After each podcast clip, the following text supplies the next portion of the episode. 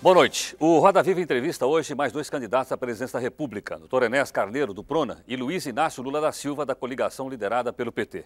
Nós estamos completando assim a série especial do Roda Viva que entrevista todos os candidatos à presidência da República do Brasil. No centro do Roda Viva, que começa agora, está o candidato Enéas Carneiro, do Partido de Reedificação da Ordem Nacional. Nascido em Rio Branco, estado do Acre, Enéas Carneiro só foi registrado nove anos mais tarde, em Belém do Pará. Órfão de pais desde os 9 anos, sempre trabalhou para ajudar a família. Aos 19 anos, mudou-se para o Rio de Janeiro, em busca do sonho de formar-se em medicina. Ingressou então na Escola de Saúde do Exército, onde se graduou terceiro sargento auxiliar de anestesia, em 1959. Formou-se em medicina em 1965 e tem mestrado em cardiologia pela Universidade Federal do Rio de Janeiro. É formado também em física e matemática. Sua estreia na política foi em 1989, quando fundou o Partido de Reedificação da Ordem Nacional e lançou-se candidato à presidência da República. Com apenas 15 segundos no horário gratuito de televisão em 1989, tornou-se célebre com a frase Meu nome é Enéas e obteve mais de 360 mil votos, conquistando o 12º lugar nas eleições daquele ano. De volta à política, novamente como candidato à presidência, Enéas Carneiro disporá agora de mais de um minuto no horário gratuito da televisão. Para entrevistar o nosso convidado de hoje, doutor Enéas Carneiros, está aqui o jornalista Fernando Mitre, diretor executivo do Jornal da Tarde, jornalista Josemar Jimenez, chefe da redação da sucursal paulista do Jornal o Globo, Clóvis Rossi, que é repórter e colunista da Folha de São Paulo, o José Paulo Kupfer, do editor-chefe da sucursal paulista do Jornal Zero Hora, Rui Xavier, coordenador de política do Jornal Estado de São Paulo, e o jornalista Ibsen Spartacus, chefe de reportagem do Jornal do Brasil, também sucursal de São Paulo. O Roda Viva é retransmitido por 23 emissoras de televisão de todo o país. E você pode participar desse programa pelo telefone 252-6525. 252-6525. A Shizuka, a Cristina e a Ana estão anotando as suas perguntas. Se você preferir o nosso fax, é o 874-3454. 874-3454. Doutor, doutor Enéas, boa noite. Boa noite. Doutor Enéas, nossa primeira pergunta a todos os candidatos à presidência da República do Brasil. O senhor, obviamente, tem acompanhado a evolução das pesquisas eleitorais. Em alguns estados, o senhor está até empatado, tecnicamente, com outros candidatos que são políticos profissionais. Em função disso, qual é a estratégia do senhor daqui para frente em busca de uma passagem para o segundo turno e para a eleição para a presidência da República do Brasil? Muito obrigado ao senhor e a todos os senhores pela presença e aos telespectadores. É, a única estratégia que eu me, me permito usar é falar através dos meios de comunicação. Eu não creio que, para ser atingido um universo como o da população brasileira, de cerca de 150 milhões de pessoas, possa existir uma outra estratégia. Exatamente isso. Antônio, o senhor vai continuar usando o bordão meu nome é Enéas, que eu acabei de ler aqui no perfil do senhor. Ainda não defini isso, uma vez que isso, para dizer essa expressão, que é o meu nome mesmo, eu levo cerca de dois segundos. Eu, quando tinha 15 segundos, gastava dois. Se usar de novo, gastarei dois dentro de um minuto, o que será um tempo bem menor do que o total. Doutor André, o senhor, o senhor enfatiza perdão, muito... Só... Ah, desculpe. Perdão, Josemar, por Lá, favor. Desculpa. Vira assim, né? Boa noite, doutor Enéas. Boa noite, senhor. Eu gostaria de saber o senhor o seguinte, é uma preocupação, talvez, de toda a sociedade brasileira. O senhor vem dizendo insistentemente que não precisa de deputado porque todos não gostam do senhor. Eu gostaria de saber o seguinte, num regime democrático, como é que o senhor pretende governar sem o apoio de deputados, sem o apoio do Poder Legislativo? Bom, há uma distorção aí. Eu não disse que os deputados, como um conjunto, não gostam de mim. Aliás, é preciso ficar bem claro isso, eu não tenho nada contra nenhum deles em particular. Eu me refiro sempre ao modelo carcomido, putrefato que aí está. Eu falo sempre de um sistema de troca de favores que faz, inclusive, com que candidatos à presidência da República de um partido aliem-se a um outro partido que tem uma, toda uma tintura ideológica diametralmente oposta. É disso que eu falo, é a isso que eu me refiro. Agora, no que concerne apoio. É, há pouco tempo atrás tivemos um presidente da República, Sua Excelência o senhor Fernando Collor, que foi eleito por um, partido, por um partido inexpressivo que nem tinha sido fundado por ele, ao contrário de nós, fizemos o PRONA com suor desde 89, e tomou medidas extremamente deletérias para a nação, não tinha maioria e o Congresso se curvou tranquilamente. Eu não vejo nenhuma dificuldade em governar, desde que as mensagens sejam claras, inequívocas, desde que o por favor, só terminar. Desde que o Congresso saiba exatamente o que vai ser feito e haverá uma correspondência biunívoca entre o que vai ser feito e o que está sendo dito, uma vez que é um programa a ser apresentado. Não creio que haja dificuldade, uma vez que os senhores congressistas querem o bem da nação. Fernando Doutor Enéas, o senhor enfatiza muito a questão da disciplina, né? Sem dúvida. E a questão da autoridade também. Sem dúvida. O senhor é a favor até da inclusão de matérias no, nos cursos primários que dizem respeito ao o amor à pátria, à bandeira, Sim. à disciplina social, o respeito à autoridade, etc. O senhor, é, ideologicamente, se aproxima de algum modelo conhecido? Quer dizer, como é que o senhor se é, é, qualificaria hoje? Difícil, difícil. Eu posso dizer, falar de mim é difícil. Vamos falar do modelo do, do nosso certo. partido. Aqui, né? Voltando para o senhor, que eu estou conversando com o senhor. O, o PRONA defende um Estado forte, técnico e intervencionista. Um Estado que se preocupe realmente com a nação e não que seja propriedade de um grupo reduzido de políticos. Nós acreditamos que é perfeitamente possível resgatar essa dívida social gigantesca da nossa terra, desde que haja uma mensagem firme e que por trás da mensagem haja um lastro de preparo que faça com que o presidente da República não seja um títere, não seja um boneco levado de um lado para o outro, na dependência de quem está à sua direita ou à esquerda. O senhor quer um presidente da República mais poderoso do que o que sempre tivemos? Não, porque os nossos presidentes da República, por terem sido extremamente incultos em quase sua maioria, né? quase a maioria. E por serem homens de personalidade extremamente frágil, têm sido levados para um lado e para o outro. Haja vista o que ocorre agora recentemente com Sua Excelência, o senhor Presidente da República, que cede a uma pressão quando eu quero crer. O chefe da nação deveria agir de modo firme. Se ele é o chefe, ele deve ter firmeza. Um presidente deve presidir, senão não é presidente. Um presidente deve ser de fato e não só de direito. Nesse sentido, se o senhor me pergunta, eu sou um homem que gosta de ordem, de autoridade, de respeito. Se o senhor me disser assim, o senhor dialoga? Sim, dialogo sempre. Eu ouço, por exemplo, se os senhores disserem, o senhor tem um minuto, eu falo um minuto. Se os senhores disserem, eu obedeço às regras. E gosto que haja obediência à lei e à ordem. É assim que eu entendo uma nação civilizada. O regime militar que foi implantado no Brasil se aproximou desse modelo que o senhor Não. defende? Lamentavelmente, eh, o regime militar esqueceu-se de uma coisa fundamental, que é a formação do cidadão, o investimento no homem. Segunda falha, o regime militar eh, asfixiou a imprensa. E não existe no Brasil nenhum partido político, não é só o partido que eu criei e que está hoje, graças a Deus, representado em quase todo o Brasil. Não, não há nenhum partido político que possa ir a todos os rincões, que possa saber exatamente o que está se passando na intimidade do poder. Não há partido nenhum. Então a imprensa tem que ter liberdade para isso. E, e, ela terá essa liberdade com a nossa chegada, sem dúvida, para fiscalizar aquilo que está sendo feito. Pois se o que, aquilo que nós queremos fazer tem que ser para o bem da nação, a imprensa tem que ter. Isto é uma coisa. Outra coisa é a absoluta falta de responsabilidade com que a imprensa se comporta atualmente.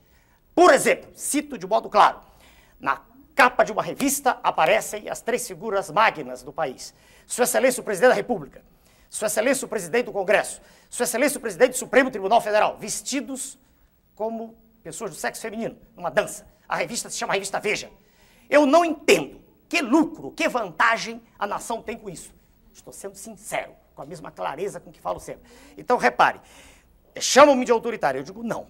Eu quero ordem, quero respeito, quero liberdade de expressão, mas quero responsabilidade também.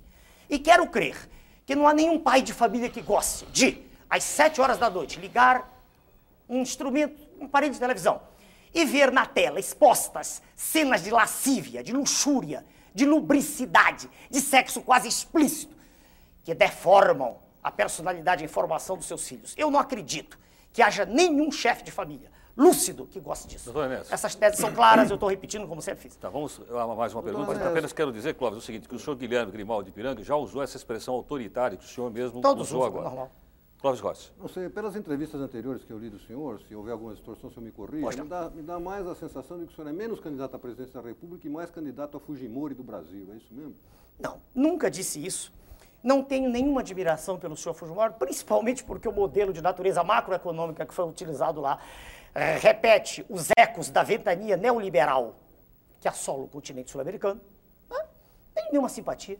Não vejo, e não vejo em que eu possa ser comparado ao senhor Fujimori.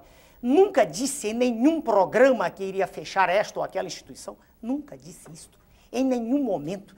Não vejo nenhuma razão para essa comparação. Doutor Enéas, eu Tempo queria saber, é, quando o senhor faz essas críticas aos meios de comunicação, é, por falta de responsabilidade, o senhor Exato. diz que, é, na eventualidade de ser presidente, usaria de mecanismo. Quer dizer, eu queria entender. Jurídicos, é, mecanismos jurídicos. que mecanismos são esses? Hoje a Constituição não prevê nenhum tipo de intervenção, a imprensa é livre no país.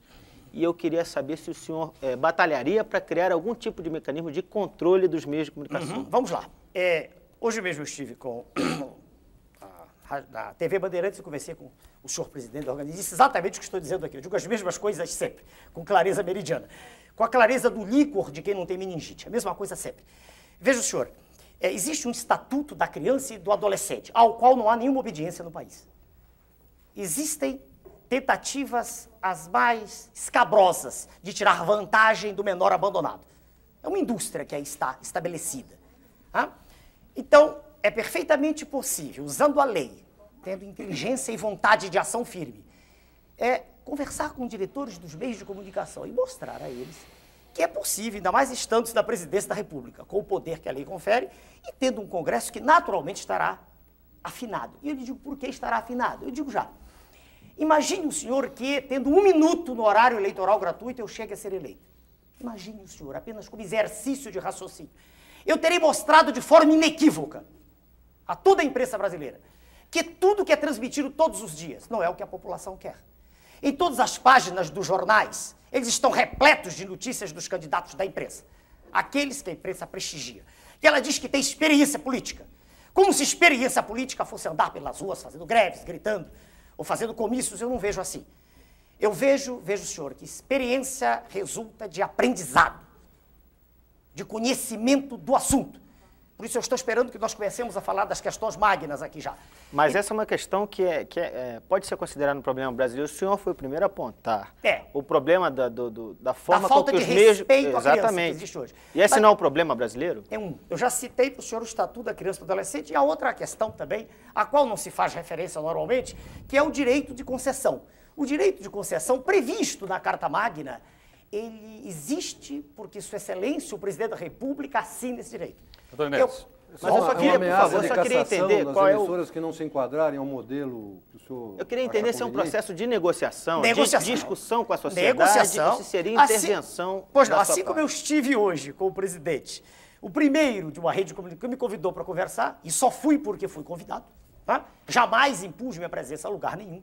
Estou aqui porque os senhores mandaram um ofício, Doutor claro, calcado na lei, né? mas eh, eu quero crer que, conversando com os diretores, presidentes dos meios de comunicação, como todos são chefes de família, e apenas eles participam do processo, porque quero crer, não há outro jeito, é uma briga por ibope.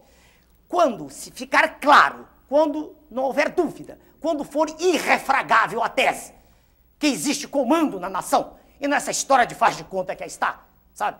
Essa, perdoe-me, essa bagunça generalizada que hoje é o Estado brasileiro, fraco, incapaz de tomar decisões, mal informado, mal organizado, com uma desordem em todos os níveis. Quando ficar claro que não é mais assim, eu quero crer que não será Doutor difícil.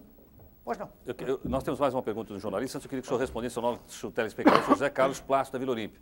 Ele quer rapidamente saber do senhor o seguinte, se o senhor não passar para o segundo turno, o senhor aceitaria ser ministro de algum outro governo? Com todo respeito é, ao telespectador, né? com todo respeito ao senhor telespectador, é impossível. na- Fala aqui? Pois não. É impossível, senhor que fez a pergunta, muito obrigado ao senhor, mas é impossível ser ministro de um governo inepto. Veja o senhor que perguntou o que acontece agora com. Não me lembro, o senhor, o senhor Osiris, o senhor secretário da Receita. É, Não adianta, imagine o senhor que eu fosse, por hipótese, que aceitasse essa tese.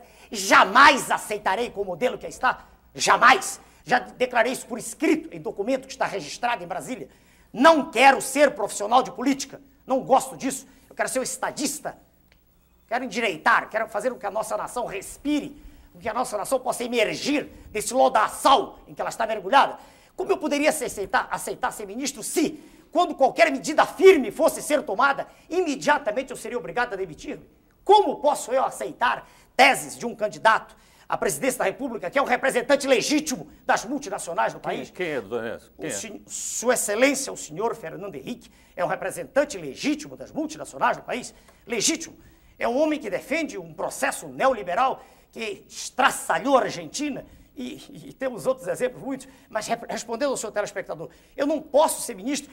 Veja o senhor, se eu quisesse ter qualquer cargo, eu teria sido candidato a deputado federal e sem nenhum convencimento estólido, sem nenhuma bobagem, eu teria, teria tranquilidade de eleição em qualquer estado, em qualquer unidade da federação. Ok, Tonés, pergunta agora do, do jornalista é, Rui Xavier. Pois não, Ouvindo o senhor assim, a minha sensação é que o senhor ficou mais duro.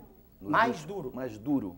Uhum. Nos últimos, desde a última eleição para cá. Uhum. Quer dizer, eu lendo o noticiário aqui, várias reportagens sobre o senhor. Posso tomar também, água aqui? Pode, à vontade. É, também me dá essa, essa, essa impressão, e parece que passa essa impressão, que o senhor uhum. ficou uma pessoa mais dura, mas tem aqui até algumas reportagens que diz, tem um título aqui que eu não vou conseguir localizar aqui, que diz, chegou o neofascista, o uhum. novo neofascista. Uhum. Então, minha, minha, minha pergunta para o senhor é o seguinte, o senhor mudou? O que, que houve com o senhor? Quer dizer, Anteriormente, o senhor passava uma, figura, é, uma, uma, uma, uma impressão mais simpática para. E agora está uma coisa mais dura, falando mais. Posso responder? Pode, claro, Com respeito à sua pergunta e a tudo que ela possa traduzir, né? de modo explícito ou implícito. Veja o senhor, eu sempre falei durante os 15 segundos com o mesmo tom enérgico que eu falo agora. Isso é da minha personalidade. Eu não sou de minhas palavras. Eu tenho clareza no que penso e no que digo. Não tenho dissociação cérebro-língua nem nenhuma dificuldade de articular o meu pensamento. Aprendi a falar e escrever corretamente. Naquela época eu tinha um tempo pequeno, então grande parte das pessoas, incluídos jornalistas também, não conseguiam entender o que eu dizia. E achavam engraçada a frase final do Domenez. Muitos achavam que eu estava brincando, querendo ser deputado mais à frente ou um cargo.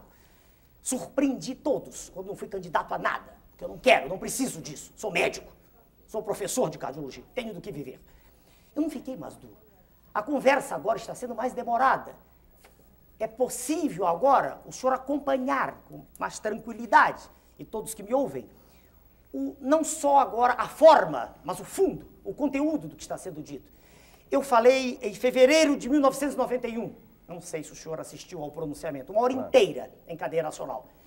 E disse coisas extremamente duras. Eu fui o primeiro presidente de partido político que teve coragem de pedir a Sua Excelência, o presidente Collor, que renunciasse naquela ocasião pela desgraça a que ele estava lançando a ação. Em que? É, a, a que ele estava lançando. O senhor votou nele no segundo turno? Não, eu não leio meu voto, por favor. É, por favor, não acredito nesses senhores que estão. É, então, veja bem, anulou naquela ocasião eu falei uma hora inteira. O senhor anulou o voto? Anulei com tranquilidade, mas por que não? A Constituição me permite. Se eu não acredito em A, B, C e D, por que eu tenho que votar em algum deles? Por que eu tenho que dizer. em branco? Não, em branco eu, eu sei que há processos de fraude, todo mundo sabe disso. Isso é notório no país. E o voto em branco permite que aqui ou acolá, no meio do trajeto, alguém põe, eu anulo o voto, por que não? É a maneira mais clara, mais categórica, mais peremptória de eu dizer que não acredito naquilo. Aparentemente, você não acredita só de A, B, C, você não acredita em ninguém de A a Z, pelo que você está dizendo. Depende ninguém de quem se apresenta. Aí, não, só um minutinho. Então, podia inverter essa pergunta. Pode, só um instantinho para o senhor, por favor. Não, pois é, nessa Clóvis, linha. Senhor Clóvis, um minutinho. Eu não vejo no cenário que aí está. Se eu visse, eu não me teria candidatado. É, perceba o senhor uma coisa. Eu não gosto do processo. Senão pertenceria a ele tranquilo, estaria a palavra que os senhores usam. Processo, exatamente o que é processo? É essa imundícia em que se transformou o quadro político brasileiro. É essa situação de vergonha que cada brasileiro tem quando chega no exterior. Eu estou falando de quem pode ao exterior, porque pobre não sai nem do bairro onde mora, não consegue nem pagar a passagem. Essa situação de mentira que é lançada nas telas da televisão, nos jornais todos os dias. E vou dar exemplos para os senhores, vamos falar de coisas concretas. Previdência, que é uma farsa a maioria das coisas que são apresentadas é falsa. Quando se diz que existem dois para um, isso é mentira. Misturam-se os homens da cidade com os homens do campo. A relação na cidade é quase quatro para um. A relação no campo é meio para um. Quando se junta isso tudo, e os senhores, os senhores são jornalistas, sabem da verdade, cria-se o dois para um. Então há dois indivíduos também, isso é mentira. O que ocorre é que arrecada-se muito pouco no campo. E como se arrecada muito pouco no campo, a cidade paga pelo campo. Então tem-se a impressão que a Previdência está falida. Ela tem, aliás, um, um saldo de um bilhão de dólares. O que se quer é privatizar tudo para que grupos espúrios né, tomem conta e aí o Estado fica endividado, como aconteceu no Chile. O Estado fica endividado e os grupos é, têm um grande negócio. Então, eu, eu deixo, deixo bem claro. Eu, quando você disse o processo, eu quero dizer o seguinte: eu não gosto dessa maneira como um candidato a presidente a presidente, se curva Para ser eleito, ele se curva. Ele não acredita na força dele. E ele faz composições, ele procura um vice, ele procura um. Para quê? Para que ele tenha votos. Eu não faço isso. Eu sou exatamente o mesmo. Meu candidato a vice-presidente é o Almirante. Almirante Roberto Gami Silva. Um homem que não vai me trazer voto, é nada disso. Apenas ele foi um homem que, no governo Figueiredo, lutou pela nacionalização, lutou contra a desnacionalização das nossas jazidas. Ele lutou contra esse processo de, de sangria, né, do qual nós somos vítimas, exportando minério in natura. Ele lutou contra Deixa isso. eu lhe fazer uma pergunta. Pois então. não. Do que, que o senhor gosta nesse processo todo? O senhor já falou de muita coisa que o senhor não gosta. Por isso eu entrei. Se eu, se, se, Tudo bem, o senhor, mas tem, deve ter alguma coisinha, porque o senhor não vai destruir tudo para montar tudo Não, não, sozinho. não, não, não, não, não, mas eu acabei de falar para o senhor, me perguntou, não sei o nome dos senhores, é, sobre o Congresso e eu disse que eu não acredito. Deixa eu me definir bem. Vamos falar do Congresso. 503, né? 503. É, 503. Eu nunca disse, veja o senhor, que o indivíduo A ou B é um partido. Nunca disse isso. O que eu vejo é o seguinte: existe um modo de comportamento que se tornou a regra do processo. Esse modo chama-se hipocrisia. O cidadão não tem coragem de dizer a verdade. Ele tem medo de perder voto aqui, perder voto acolá, ele faz O aliança senhor inclui aqui. os deputados do Prona também, doutor Enéas? O Se acontece partido? com eles, olha, eu não sei lhe responder. Eu tenho um deputado no Prona Federal, dona Regina Gordinho. E foi o único deputado que veio para o Prona. E se o senhor disser que ela fez aliança, eu quero crer que não. Tá? Eu quero crer que até hoje ela tem sido de uma lealdade extrema e, muito embora facilmente pudesse estar em outro partido, agora mesmo disseram que ela tem 2% das intenções de voto, saiu no Jornal do Rio de Janeiro, ela se manteve leal a mim. Sem ela, eu não teria entrado com uma ação de inconstitucionalidade, e o senhor conhece, pela Constituição, eu só poderia entrar com essa ação se tivesse um representante. Então, o senhor falou agora em aliança, eu quero crer que ela não fez nenhuma aliança. Não vi, não tem nenhuma, não Doutor tenho Enéas, nenhuma informação. doutor Enéas, presidente. nessa, linha de raciocínio, eu queria que o senhor ouvisse primeiro a pergunta do jornalista Volta José Paulo Cuco. por volta. favor. Pois, era o senhor ou o senhor? Eu. O senhor? Pois Isso, não. meu nome é Zé Paulo. Sim, senhor, Zé. É, o senhor disse que quer um Estado intervencionista. For- deixa eu amarrar bem. Forte, técnico, intervencionista. A frase não é minha, é do professor Alain Touraine, professor de Sociologia da França. Autoritário também? professor? Peraí. Continua com o senhor ou eu respondo para ele? Como quiserem. A palavra, se a palavra autoritário quer dizer que exista autoridade, que ela se faça respeitada, se é este o sinônimo dentro do universo semântico seu. Se é isso que o senhor quer dizer, é. Bom, então vamos lá. O senhor quer um Estado desse jeito. Isso. O senhor já meteu aí a leia no neoliberalismo. Sem dúvida. Aqui no seu material a gente lê que o seu modelo de, de político é o Fidel Castro. Não disse isso. Não disse isso. Um minutinho só. Perguntaram-me quem eu admirava no exterior. Eu disse pela personalidade forte, pela coragem de enfrentar o monstro. Peraí, mas eu não disse, eu não sou socialista, deixo bem claro, eu defendo a livre iniciativa, eu defendo a economia de mercado, então eu não tenho como modelo o senhor Fidel Castro. Eu não disse isso nunca. Ah, um defensor de uma economia De mercado. não liberal, o que que é? O explicação? Ele me perguntou. Posso, posso muito- complementar? Como é que vontade. pode combinar a defesa da economia de mercado com um Estado uh, Forte? É, perfeito, eu digo agora. Perfeito, Forte com, Bom, tudo bem. com clareza, para o senhor, para todos. Veja bem, primeiro que o que aí está diante de nós é toda uma encenação, é toda uma farsa. Vamos devagar. Primeiro que o Estado intervém sempre. Vamos ver, agora mesmo, quando foi decretado o Plano Real, esse plano, o último plano, miraculoso que se estenderá quase certamente até as vésperas dele, quase, né? Ninguém pode afirmar, o processo é muito mutável. Mas quando ele foi decretado, sua Excelência o Presidente da República recebeu a sua assessoria econômica e lhe apresentaram a taxa de juros com a qual o mercado iria se comportar, ditada, ditada pelo governo. O senhor acompanhou. 8,13 ou 31 foi arredondado para 8,2. Agora, agora, hoje ou ontem, é, um senhor saiu no Globo ontem, 21, por esses dias agora, saiu no Globo, que é impossível continuar com isso. O serviço da dívida pública, o serviço dela, está em torno de 4 bilhões de dólares mensais. Diz o professor Dércio Garcia Munhoz, que não é do Prona, não é do nosso partido, que não quer dizer nada. Não quer dizer nada. É uma pessoa porque eu tenho profundo respeito. É professor titular de política econômica e economia internacional em Brasília. Diz ele, não, não são quatro, não. Estão contando só com os títulos em poder do público. Mas se levarmos em conta os títulos do Banco Central, e o Tesouro também paga esse serviço a eles, chega a 6 bilhões de dólares. Ora, meu Deus do céu, não é intervencionista. Só que é intervencionista a favor dos grandes grupos.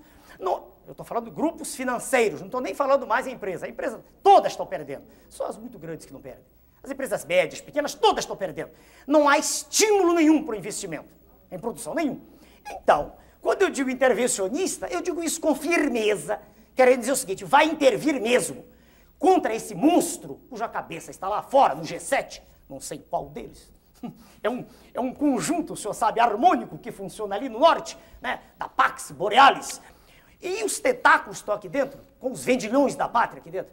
Então, para repetir com clareza, é aceita a economia de mercado, sim, e é intervencionista, sim, não naquilo que a empresa está fazendo, é intervencionista naquilo onde pode ser, eu termino já, na taxa de juros que será conosco, no mínimo no nível internacional, deixaremos de ser o campeão da usura mundial, com taxa de juros que ultrapassa 28, 30, vou embora as nossas agora. Segundo, na tributação. Por que não? Se ao Estado cabem esses direitos de intervir, e, e a conversa fiada que é o mercado que faz. Acabei de mostrar agora que a equipe econômica chegou ao presidente e disse vai ser tanto. Né? Perguntou e confirmou que ia ser tanto. Ora, se o Estado pode intervir, por que não o fazer? Uma vez que taxas de juros são embutidas obrigatoriamente nos custos. É. Uma... Pois não.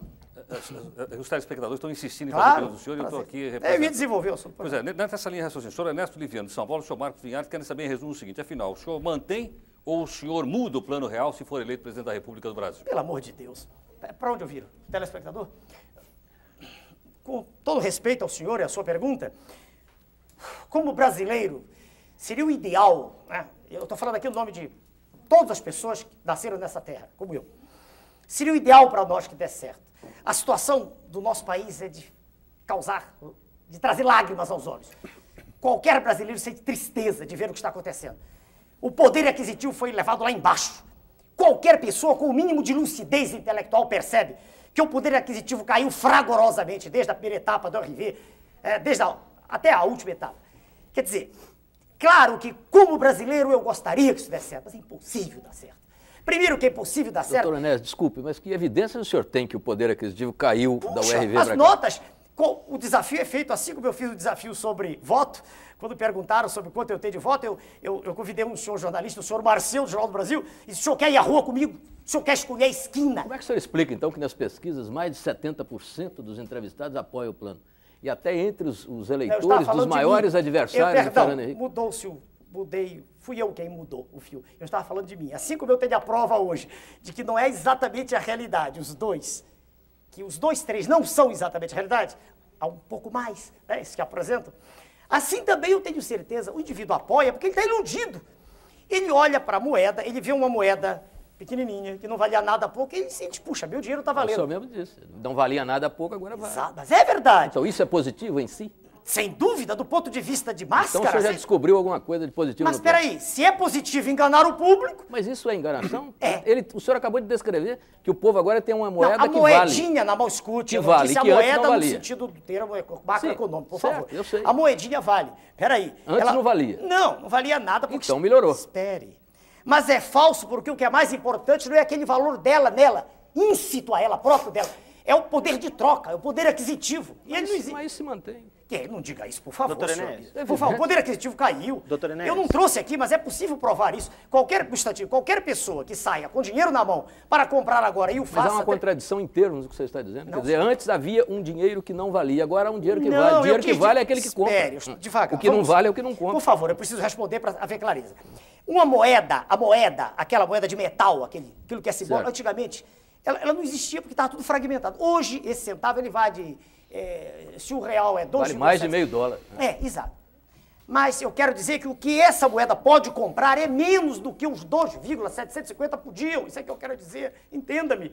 A, a moeda em si, ela vale 2.750, digamos um real. 2.750. Só que ela compra muito menos do que os 2.750 compravam. Esse que é é, o mas, doutor Enéas, o senhor acha então que a não, não população é, é tola o suficiente A para... população é, como é natural em todo e qualquer grupamento humano, ela se deixa levar por um processo colossal de anestesia. É natural isso. Doutor- doutor Só que isso passa. Doutor Essa anestesia, um Neto. minutinho. Essa anestesia ocorre em, todas, em todos esses movimentos. É natural isso. É, essa anestesia ocorre todas as vezes que os meios de comunicação, de modo maciço, apresentam uma ideia. Isso é Doutora a dona Maria Helena Prenhorato, nossa telespectadora, quer saber quem é o ministro da Economia do senhor. Com quem, que o senhor, quem é que o senhor vai nomear para o Ministério da Economia? Ora, isso respeita a senhora. É, na área econômica, hoje, eu tenho duas pessoas que me ajudam muito. Um é um membro do partido, do PRONA. É um professor da Escola Superior de Guerra, Dr. Marcos Coimbra, titular de análise quantitativa da Universidade Estadual do Rio de Janeiro. Estou me dirigindo para a tela, né? E a outra pessoa não é do PRONA, eu citei antes, é o professor Dércio Garcia Munhoz, porque eu também tenho muito respeito.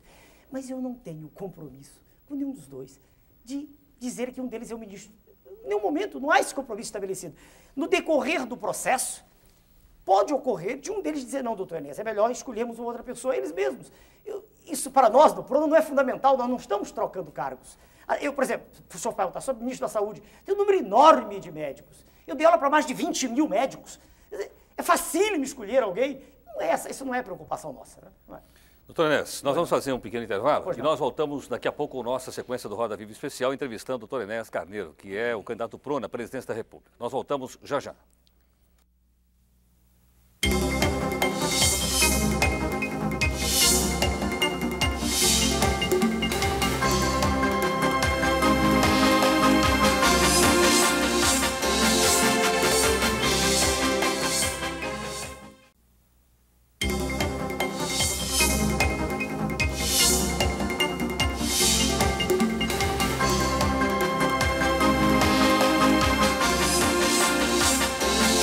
E nós voltamos com o programa Roda Viva Especial. Nós estamos entrevistando hoje mais um candidato à presidência da República, doutor Enéas Carneiro, o candidato do PRONA. Você pode participar pelo telefone 252-6525. Se você preferir, o fax é o 874-3454. Doutor Enéas, eu gostaria que o senhor me confirmasse o seguinte. O jornal o Globo, no dia 12 de maio, publicou uma expressão atribuída ao senhor. Eu gostaria de perguntar ao senhor se ela procede ou não.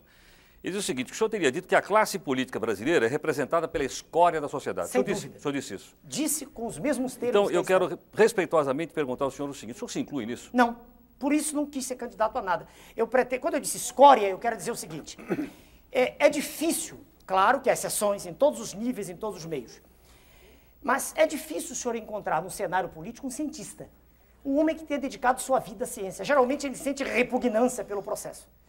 E por que ele sente esse tipo, esse sentimento específico? Porque se criou toda uma imagem, que é a imagem das ruas, não é a imagem da imprensa, é a imagem nas ruas, de uma aversão pelo político. O político geralmente é vaiado, o político geralmente é al- alguém para quem se olha assim, cheio de vida fácil. E quando a gente acompanha todo o processo, a gente vê que, na maioria das vezes, na esmagadora maioria das vezes, o sujeito se aproxima para tirar vantagem.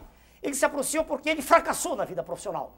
Ele não é um indivíduo que tenha tido uma carreira com brilho naquilo que faz. Doutor Enéas, desculpe, nós temos aí concorrendo o maior líder da história do Brasil, que é o Lula, e um brilhante intelectual de nível internacional, que é o Fernando Henrique. Muito bem. O senhor me obriga. o senhor o senhor me obriga a caracterizar de modo pessoal, que eu não gosto de fazer. Mas eh, quando o senhor diz líder, perdoe-me. eh, se o Partido dos Trabalhadores tem uma estrutura de pensamento tão forte, por que na sua linha de frente, para o cargo máximo da nação, ele apresenta uma pessoa, não tem nada em particular com esse senhor, mas que é uma pessoa sem preparo? Como sem preparo? Um. É, o Por preparo favor. só se adquire na Parece que, academia? exatamente. É, o seu chegaremos lá. conceito de preparo Isso não faz se limita sentido. aos sábios. Não, não, preparo. Bom, Eu nunca disse que era sábio, senhor. Não digo isso. Eu sou um estudioso de ciência. Veja bem, quando eu digo sem preparo, vamos ser claros, todos nós. Existe uma mística que é criada no sentido de proteger o cidadão A, cidadão B. É, por favor, o que é preparo? Preparo adquire-se de modo formal nas escolas. Eu não consigo aceitar, e por isso eu me sinto muito um minutinho. Senão, deixa eu terminar a Não, expressão, claro, o claro, senhor tem vontade, todo o direito claro, de redarguir. claro. É, se as escolas não servem para nada, para que elas foram criadas? Não, quem disse que não serve? Só um minutinho. Então, se, a- se o curso primário, o antigo, As curso- escolas brasileiras hoje servem muito pouco. Bem, eu não fiz a escola atual, senhor. Eu fiz há 50 anos atrás. Sim, mas o senhor concorda que hoje elas servem muito pouco, né? Elas servem pouco, mas é melhor a escola do que a não escola. Permita-me só terminar o pensamento aqui. Se eu não consigo entender que se lance a candidatura da República, não consigo entender. E que haja um aplauso de um grupo, né? A uma pessoa que nunca estudou, que se exprime com muita dificuldade, em linguagem falada ou escrita, e que, perdoe-me, é, fala do que ouve. Eu não conheço nesse senhor, né, candidato do PT, nada que nesse período todo de 79 me tenha impressionado no que concerne alguma análise profunda de questões sérias. Eu nunca vi isso. Eu não sei como uma pessoa que nunca foi educada e nunca educou ninguém pode falar de educação. Eu não entendo. Agora, se o senhor diz que eu estou ofendendo, não estou ofendendo, fazendo um diagnóstico. Você está mostrando um preconceito absurdo. Não, não é preconceito. Veja o senhor, para dirigir um avião, exige-se um curso, claro, um treinamento. Não há nenhuma dúvida. Para, para, para dirigir uma escola, exige claro. que a pessoa tenha um diploma. Para ser presidente da República, não se exige nada. Exige que seja um Mas, cidadão é que, que tenha legitimidade no seu poder que tenha o apoio da sociedade. Desde que esse apoio seja manifesto, não dessa forma que é. Como dessa metade forma? Da, peraí, metade da população se diz insatisfeita, 56% são as estatísticas. Agora, o senhor expõe em todos os programas, nas primeiras páginas de jornais, todos os dias, desde 1979. Tá... Chatinho, as mesmas pessoas. Os senhores, e tem as suas razões para isso, os senhores têm todo direito de ter seus candidatos. Eu, não, em 80... não, não, não, é natural. Por favor. É natural. Por em favor. 89, não um minutinho. é essa a questão. É, sim, senhor. Não, porque senhor, eu... como meus candidatos, nossos candidatos. Em não, 19... não, os senhores me chamaram porque a lei assim o exige hoje. Em 1989, eu era a mesma pessoa tão preparada quanto sou hoje. Os mesmos diplomas que tenho hoje. Nunca houve um órgão de comunicação, nunca não. O senhor Jô Soares me chamou, me deu essa oportunidade. Mas ninguém se interessava, era uma pilhéria. Eu era um motivo de jocosidade, era uma figura para os senhores histriônica. Estou falando em geral. Pode até haver no conjunto de senhores alguém que, que admita, que aprecie o que eu digo. Agora, então, que se há o preconceito não é meu. O que é que deveria fazer a imprensa quando vê um médico que trabalhou a vida inteira, que ensinou a vida inteira, que formou jovens, que nunca chegou atrasado ao seu curso, que deu exemplo de cidadania formando pessoas, que se dedicou sempre ao trabalho e não fazendo greves, estudando e trabalhando.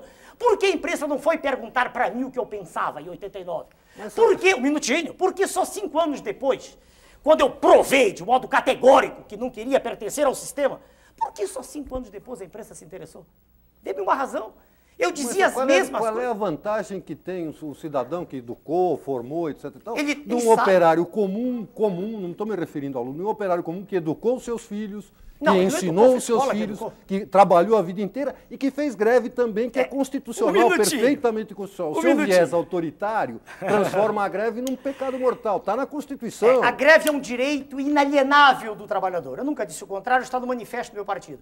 Isto é uma coisa. Outra coisa é viver disso. É fazer disso profissão de fé. Outra coisa é não ter feito nada além disso na vida, como aliás o jornal do senhor escreve sobre mim, não sei quem, não me lembro, que eu não gravo o nome dos senhores, que diz que a biografia do senhor candidato PT é melhor que a minha. Mostre-me o currículo do candidato PT. Mostre-me o que ele fez ao longo da vida. Doutor do senhor. Enéas, por favor. o senhor o tá senhor eu estou obrigado a dizer. Enéas. Ah, pois não. O senhor está sugerindo que para a presidência Da República. em- em- da República façamos como se fazia até, de certo modo, na Grécia, um concurso de livre docentes? Olha, um concurso seria algo extremamente Com- mais legítimo do que isso que aí está.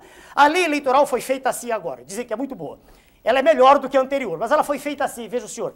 Ela dá a um candidato sete minutos de exposição, apesar de estar todos os dias nos jornais. Dá outros cinco, seis. Eu terei um minuto para expor. Eu lhe garanto uma coisa, e digo para o senhor e para todos que ouvem. Exprimindo-me durante 13 minutos, não haveria segundo turno. Eu vou dizer por quê. Porque, espera aí, se o senhor conversar com o homem da rua, o que ele quer ouvir é exatamente o que eu estou dizendo. Não tenha dúvida. Eu queria Não que o senhor me, me desse uma resposta. Pois não. Seria melhor que fosse um concurso de livre docência, de, Olha, de títulos títulos e- e, Olha, veja Cargos. bem, veja bem, devagar. Eu quero dizer o e seguinte. currículos. Dever considerados. para responder ele, por favor. Dever-se-ia exigir um mínimo. Não é um concurso para docência. Que isso pressupõe uma especialização.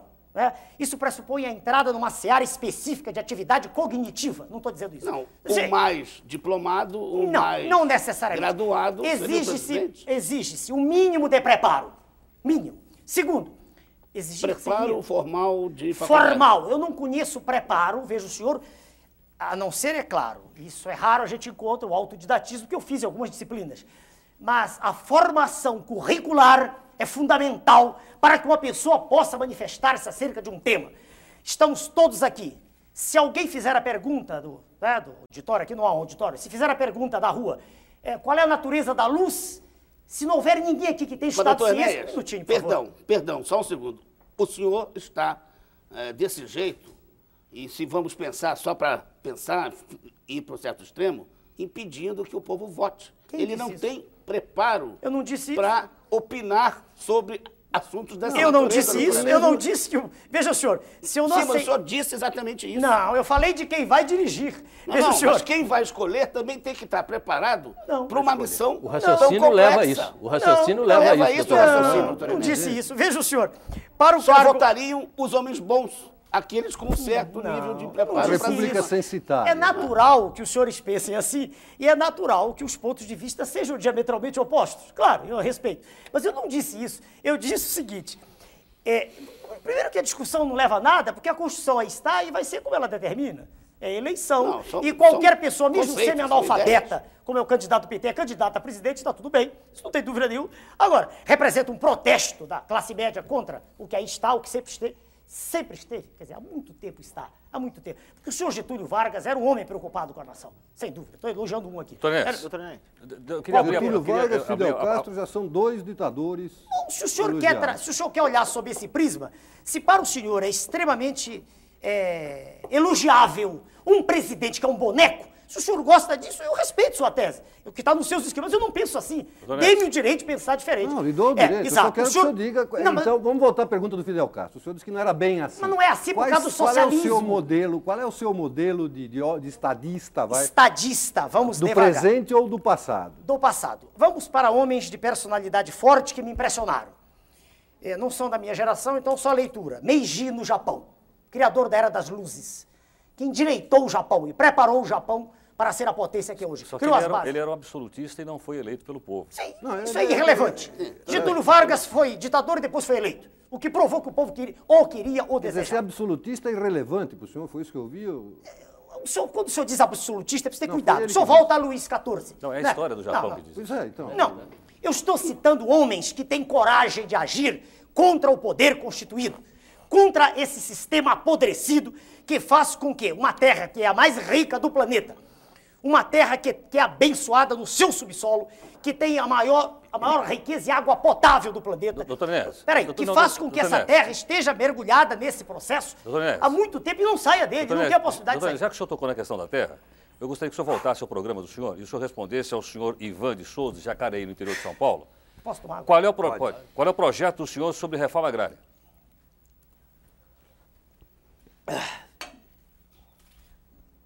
Tô tomando água. É que um calor aqui, os telespectadores não sabem, é terrível. Veja bem, vamos primeiro mudar de novo a, expressão. A expressão reforma agrária, ela já tem um contexto hoje, dentro do universo semântico em toda a população, que me cria um mal-estar até examiná-la. Eu prefiro responder ao senhor assim, de modo também sintético. É fundamental que seja feita uma reordenação do processo agrícola. Vou lhe dizer rapidamente os pontos que já estão eh, estabelecidos, que muitos ainda há a estabelecer. Alguns, do nosso ponto de vista. Um, é preciso que haja crédito rural mesmo, e não de fase de conta. Ou seja, é preciso que se privilegie o pequeno produtor, que se privilegie também o médio produtor, que se volte a fazer como no passado se fazia, um investimento maciço no campo. Nós temos sol o ano inteiro e poderíamos ter duas ou três safras por ano. É uma questão de investimento. É preciso que exista todo um sistema de apoio ao homem do campo, que hoje é alijado praticamente de todas as vantagens que tem o homem da cidade. É preciso que haja uma preocupação de toda a nação, e essa preocupação, a nosso ver, só existirá, no nosso caso, em nós deixarmos de ser corredor de exportação, que se exportem os excedentes e que se mitigue a fome. Doutor Enéas, talvez o senhor, o senhor tenha esquecido de uma coisa talvez que seja importante. Terra para esse homem que o senhor está dando crédito, está dando assistência, assistência técnica, etc. tal. O senhor daria terra para o homem É, sem terra? existe toda uma faixa de terras que pode ser ocupada no momento sem nenhuma desapropriação. Essa questão é extremamente séria e eu não me permito, sem ter o acesso à informação precisa, fazer uma afirmativa que seja uma aleivosia. Os senhores, como jornalistas, sabem que as informações que nos chegam são distorcidas. Quando eu falei ainda agora para os senhores de Banco Central, eu sei o que estou dizendo. Quando eu falei de PMF, não cheguei a falar, porque eu cortei no momento. Eu, se, quando se procura ler nos jornais, a gente não encontra a informação. Qual foi a receita do IPMF? Que foi apresentado como sendo solução há pouco tempo. Ele era 0,25%, né? 0,25% do cheque. 0,025. Não, 0,25. É um quarto de um. Não é 0,0. 0,25. Se o senhor multiplicar 0,25 por 16, 16 vezes 5, 80, o senhor vai ter 4, que é a ideia do professor Marco Sintra, criador do imposto único. Se o senhor multiplicar isso por 12, o senhor vai ter a receita do ano, uma projeção. Sei. Foi em abril, em abril, a receita foi de 150, uma fração de que eu não me recordo, 150 bilhões de dólares. No total vai dar 64 bilhões de dólares. Veja como recursos aparecem rapidamente, um minutinho. Mas ninguém sabia, isso foi feito assim 7 bilhões rapidamente. de dólares. Só 150 milhões de dólares, com certeza. Sim, Doutor não queira, eu dá queria- 7 milhões de Doutor dólares. Enéas, Retirados da população, ué? Sim, tudo bem. Não, eu tô dando um não exemplo, estou peraí. entendendo a conta. Não, estou- Onde é que o senhor chegou a 156 bilhões de dólares? Não, 150 milhões. Não, 0,25% por mês, de tá tudo certo. foi. Ah, tá certo. milhões. Mas dá Milhões. sete- neste ano dá Doutor 7 Enéas, milhões. doutor Não, não, não, não, não, não, 64. não, eu tenho dados oficiais. 150 milhões, é, e se o senhor multiplicar isso por 16, o senhor tem os 4% previstos pelo professor Marco Sintra. Dois para quem emite, dois para quem recebe. Para terminar a análise. Isso vai dar no ano, pode fazer as contas, vai dar 64 bilhões de dólares. Certo? 64, com certeza, por favor. pois não, Ibsen. Doutor Enéas, fazer doutor Enéas, por favor. quer chegar? Doutor Eu quero chegar ao seguinte: as- essa informação não chega à população. Assim também, veja bem, eu não tive. Doutor Enéas, o número é 7 bilhões, 64 bilhões de dólares. É três vezes a arrecadação da União no ano, doutor Enéas. Se o senhor me permitir, se nós fizermos um intervalo, eu faço as contas e lhe mostro. Eu vou repetir. 150 milhões vezes 16 Por que vezes 16, 12 doutor Enéas? Porque a alíquota é 0,25 e a proposta do professor Marcos Sintra é 4%, meu Deus. É 2% para quem emite, O que 2%. tem o Marco Sintra com isso? Ele não Porque ele é o criador da ideia do imposto único. Mas que não foi foi distor- o imposto dele que foi. Ah, mas foi uma aplicado? distorção. Esse IPMF é, uma, é um faz de conta do imposto único. Que é isso? Como não foi? O IPMF foi uma percepção primeira da realidade para que depois se aplicasse o imposto único. Ué, Doutor Enéas, é o seguinte. Eu só terminar o negócio da terra. Eu não tenho, e meu grupo ainda não teve acesso às informações reais. A gente pede uma informação, ela é distorcida, ela é guardada, ela é escamoteada. Gente- o orçamento, qual é o orçamento da União? Não foi votado até hoje. Estamos na metade do ano, por suas excelências, os senhores congressistas. Então eu não tenho ainda para lhe dizer a informação precisa da questão da terra. Essa é a resposta minha. Pode ir. Bom, Doutor só, só para dizer, saber Ibsen, senhor- por favor, que o senhor acabou de responder, doutor Enéas, a pergunta do nosso telespectador, o senhor Agostinho Ferreira Filho de Moema. Pois não, Ibsen. É, doutor Enéas, Ah, pois favor. não. Eu gostaria de saber o que, se o senhor acha necessária uma reforma na Constituição e se o senhor a faria dentro do Palácio do Planalto ou a negociaria com o Congresso. Olha, a Constituição tem muitas coisas. Tudo que se apregou aí para mudar da Constituição, para mim, não faz o menor sentido. A maioria das coisas. Por exemplo, é, minério, subsolo. Não vejo razão nenhuma para isso. Pelo contrário, as empresas ditas nacionais são apenas é, a vidraça de grupos poderosos multinacionais que estão por trás. Então, não vejo. Para mim, são lobbies gigantescos para desnacionalizar cada vez mais o Brasil. é? Bom, segundo, monopólio. Eu sou total, eu não, o nosso partido é totalmente favorável ao monopólio do petróleo, das telecomunicações e seria também do, do aço. Só que o aço não adianta mais, já venderam. Agora, se o senhor perguntar por que, eu também respondo. Quem detém petróleo detém energia. Quem tem energia tem progresso. Tem progresso, tem desenvolvimento, tem investimento, tem produção, tem emprego. Ora, abrir, abrir o monopólio, quer dizer, desfazê-lo, o senhor dirá, não, mas são empresas nacionais. Não necessariamente. Pode ocorrer o mesmo que ocorreu com mineradoras. Grupos poderosos alienígenas estarão aqui daqui a pouco. Enéas, estou recebendo uma informação aqui. Não. Apenas o senhor levantou uma questão, essa questão da pessoa ser culta ou não. O senhor Francisco Magalhães, de Goiânia, em Goiás, pergunta ao senhor o seguinte: o que, é que o senhor faria com o atual primeiro-ministro da Inglaterra, o senhor John Major, que só tem o segundo grau? Mas o segundo grau pre- pressupõe um nível médio de escolaridade. É, Não adianta O que, perguntar. que eu faria com ele? Veja bem, todas as vezes em que eu vi o senhor John Major, John Major manifestar-se, eu não vi incultura. Eu não vi nele um, um um nível de instrução tão abaixo da média como quer o senhor telespectador dizer. Perdoe-me, o senhor não faria nada. É um homem que quando se... Doutor Enéas, Qual é doutor o- Enéas. qual é o- agora, só eu, ensino agora, só um instantinho, para barrar. que deveria ser exigido, quer dizer, o mínimo, só isso. Tá, o senhor disse o que, é o, senhor não, o que o senhor não adotaria numa revisão constitucional. Ah, não, não, sim, sim. Mas sim. o que o senhor faria e se o senhor negociaria isso com o Congresso? É, veja bem, quero veja bem, veja bem. É, o presidente eleito, ele dispõe hoje de um instrumento jurídico que é válido, é legítimo, né? Que é a medida provisória. Que é usada, há poucos dias perguntaram no Jornal do Brasil, senhor usaria? Claro. A medida provisória permite ao presidente da República uma ação rápida. Então, a medida provisória ela é usada no sentido de vencer uma questão emergencial. Aliás, no Brasil, nós vivemos em permanentes questões emergenciais. Tudo é uma emer... O o Brasil não vive em regime de urgência, vive em emergência. né? A gente poderia falar duas horas sobre os campeonatos mundiais.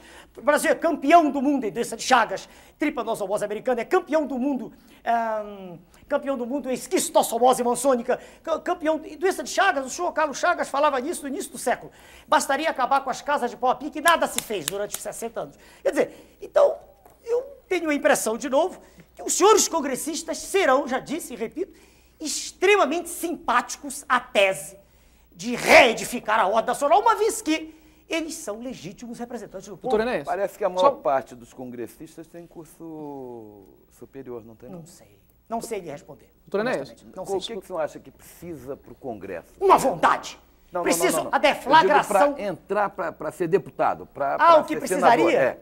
Qual é o requisito? Não sei lhe responder. A formação não, não, mínima. Não, A formação mínima. Olha, peraí, no exterior, em alguns países, existem escolas de formação política. Aqui também, aqui É. também tem. Peraí, por favor, vamos devagar. O senhor vai me dizer que os congressistas que aí estão fizeram escola de política? Não, não disse isso. Ah, perdão. Eu disse que tem escola de formação política. Se os congressistas fizeram... Ah, sei, sei, tudo bem. Não, não, então é porque... Eu, eu só queria entender o seguinte, ao longo do programa o senhor chamou os políticos de escória... Não, pertence à escória. Pertence, tá. Pelas atitudes que vêm a público. Tá bom, tá bom. Eu não os conheço pessoalmente. Eu só queria terminar a pergunta. Pois não. Ah, Desculpe, Bom, políticos, o senhor já esculhambou à vontade. A imprensa dedica-se à luxúria e a, e a- fazer a pregação do que, do que o senhor acha que são os candidatos dela à imprensa. Mas os eu técnicos acho- do governo. Espera um pouquinho, só terminar a pergunta.